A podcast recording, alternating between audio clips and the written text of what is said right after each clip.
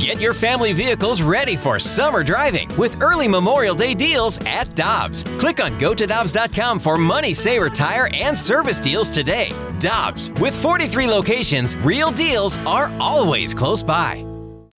When you need mealtime inspiration, it's worth shopping Kroger, where you'll find over 30,000 mouthwatering choices that excite your inner foodie. And no matter what tasty choice you make, you'll enjoy our everyday low prices, plus extra ways to save, like digital coupons worth over $600 each week. You can also save up to $1 off per gallon at the pump with fuel points. More savings and more inspiring flavors make shopping Kroger worth it every time. Kroger, fresh for everyone. Fuel restrictions apply. Welcome back. Blue 101 ESPN and on YouTube. Austin Avery's talking it over. So is David Landwehr, and he's going to Athens. Good. Awesome. Bring home a W, please. Yeah, uh, and a piece of the shrubs. Yeah. Tim McKernan and Jackson Burkett with you for uh, 10 more minutes, but guess who's going to join us? Who? Jeremy Rutherford. Woot, woot. Morning, What, Jer. what, what, what? I, I couldn't have been more surprised by what I saw in Saturday's win against the Penguins because I thought Thursday's loss to the Coyotes was one of the more disheartening games I had witnessed uh, as a Blues fan slash talk show slash podcast host slash godless pervert, and and then they come back and they have that kind of game. That was uh, that was super impressive, man. Yeah, it really was, Tim. And you know, I don't want to say that I called the the way they would play against uh, Pittsburgh, but I think a thing that we're going to see a lot this year with this Blues team is you're probably going to see a lot of bounce back efforts because I think this team has a lot of heart, has a lot of pride. I think that's the way it was assembled, and I think it's going to work hard. And so, I after that Arizona game in the locker room, you could kind of sense that uh, this team knew it let everybody down. The other thing I think we're going to see a lot of, and we've talked about it, is those defensive performances like Arizona, where they're running around in the offensive zone on the perimeter, wearing you down, getting that zone time. It's going to break you down. There's going to be nights like that, and then the Blues are going to have to bounce back, and that's exactly what they did in this situation. Yeah, I mean, so many different elements to talk about. I, I feel like one of the things that has stood out over the first few games with the Stars, Kraken, and Coyotes leading into that Pittsburgh game was that you really hadn't gotten all that much from Kyrou and, and Thomas. Uh, and then on Saturday night, uh, you did. You saw what a top line can do with what the Coyotes did with Keller and Schmaltz uh, on Thursday, but then the Blues responded with uh, Thomas Kyrou and then Saad with the two goals. Yeah, I think so. And I think it was a good move by Craig Berube to move Jake Neighbors up to that second line. And I had in my article on, on Sunday that he gets a phone call from Brayden Schenn. Come on, let's play hard. Let's have a good game. And after that Malkin goal, which is just a depressor, right? Right. You come back in that second period, and Neighbors on that second line gets that goal to kind of take control of that game again. So I, I think you're starting to see more from some of the Blues top guys. It's still not enough, and it's certainly not enough offensively. Not a sh- not enough shots on goal.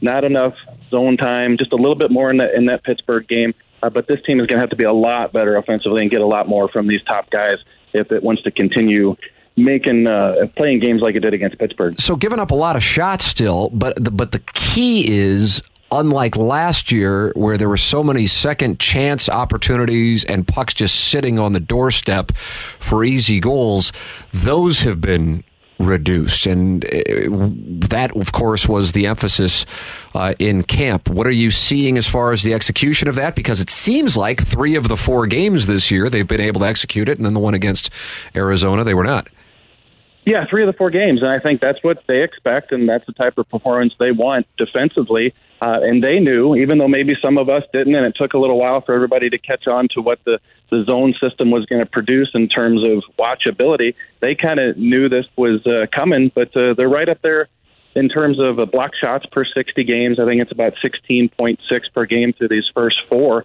And that's what they're going to do. And when you sit up top, press box, and you look down, you can see it. They're all packed in, and even Arizona, Seattle, you know, they're circling around. They're looking for that seam. Where's that hole? How can we break this? And there's going to be a lot of possessions where it looks bad because they're going to be able to break a layer or two and get a decent shot on net. But for the most part, for the most part, the stuff has come from the perimeter. Not a lot of rebound attempts. And especially when Jordan Binnington has been in that, he has been very impressive with that rebound control and making the big saves. Yep, and again, three out of four games we have seen him. The one exception on Thursday against the Coyotes. Uh, Colton Parayko's performance so far this season certainly uh, somebody you get plenty of emails and DMs about. He gets the goal on Saturday. Craig Berube talked about the way he is skating this year, in particular, uh, one specific shift he was talking about uh, on Saturday night. What are your impressions of Parayko, and what are the thoughts of uh, Craig Berube and the organization on how he's playing so far? Yeah, how about that, Tim? I think we're four games in, and I don't think I've gotten one tweet, email, anything about uh, Colton Parayko in terms of uh, what's this guy doing out there. He's been fantastic. I think he's been their best skater. If you want to say uh, team MVP, top one, two, three, uh, Binnington, I think, is number one in my book, but Colton Parayko has been right there. He's doing exactly what he's done for a number of years in terms of skating. He's getting up the ice. He's putting pressure on the other team. You know, you can't get the puck away from him when he's on a mission on that 200 foot skate. Uh, so I think he's doing that. But more more importantly, what you needed to see from him was playing physical, playing tight on, guys, being aware of where everybody was, and he's right on top of that. Like I watched those first two or three games when I wrote that piece, the video piece for the Athletic, and I just could not believe the Colton Parayko that I'm watching. I, I think he's been fantastic. He's definitely uh, clicked in terms of whatever he worked on this summer uh, in terms of not thinking too much. That's what he kept telling us in the preseason. I can't think as much as I have in the past. I've just got to react. That's what he's doing. He's reacting. And I know this was a theme uh, after the game against the Coyotes, and certainly on, on Saturday morning before they played the Penguins at the morning skate. But uh, and that is, of course, that it's still early. Teams are still trying to find their identity, and the Blues are trying to make a shift away from what took place last year with giving up so many easy goals. Uh, I'm asking you here, granted, four games in, but on the doorstep of a Western Canadian road trip. Uh, thing that has stood out to you so far that is clearly a difference and an improvement from last year, and something that stands out to you at this moment that, yes, of course, it's still only four games, but it stands out as a concern. Yeah, in terms of improvement, I think obviously the, the defense is uh, the number one thing, but we've talked a lot about that. But, so I'll use something else. I think that you know finishing checks. Uh, I think that that's something that is cliche, but it's something that they weren't doing last year. But when you watch the three games that they played well in, let's exclude the Arizona game. You know, I think that they are are finishing checks. You look at a Toropchenko, you look at a, a Hayes, you look at some of these defensemen, Justin Faulk, running guys into board you know, it doesn't look like much, but that takes the other team out of the play, and then you can kind of dictate the pace. That's and, and that's what they've done in three of these four games. And then something that, that hasn't looked very good. Uh, we talked about the lack of offense, the lack of shots. That's going to have to change. Um, you know, the power play. I think that we saw the power play a couple nights ago against Pittsburgh. It was a lot better, especially even on that one where Malkin got the goal coming out of the box after the tripping penalty. Uh, they were getting some pressure. They were moving the puck, and I think they've put you know, a little more work into this and, and probably trying to get through those first three or four games where it's not working and it starts to weigh on you a little bit, Tim. And, uh, you know, I'm not saying they're going to come out of it. I'm not going to say this is going to be a top five or top 10 power play in the league. But I think in this last game, you started to see signs of a unit that's looked really, really bad this year so far. Jeremy Rutherford with us every Monday here on Balloon Party, every Wednesday on TMA, and throughout the week on 101 ESPN. Jackson, uh, any observations that you like to, to, to share? Nothing on the hockey side, but just, oh. uh, you know, they take on Winnipeg uh, tomorrow night. Quick fun fact about Winnipeg uh, Winnipeg's Union Station was built by the same architects who designed New York's Grand Central Terminal. So there's that for you, Jay. Wow, wow, wow, that's great. No, I'm I, I'm glad not to be going to see that. Yeah. oh, you're, you're not going to get a chance to go. That's a shame. Oh, you know what? You know, it was between this and Vegas, and I picked the Vegas trip. So, mm. uh, bet you like to have that one back.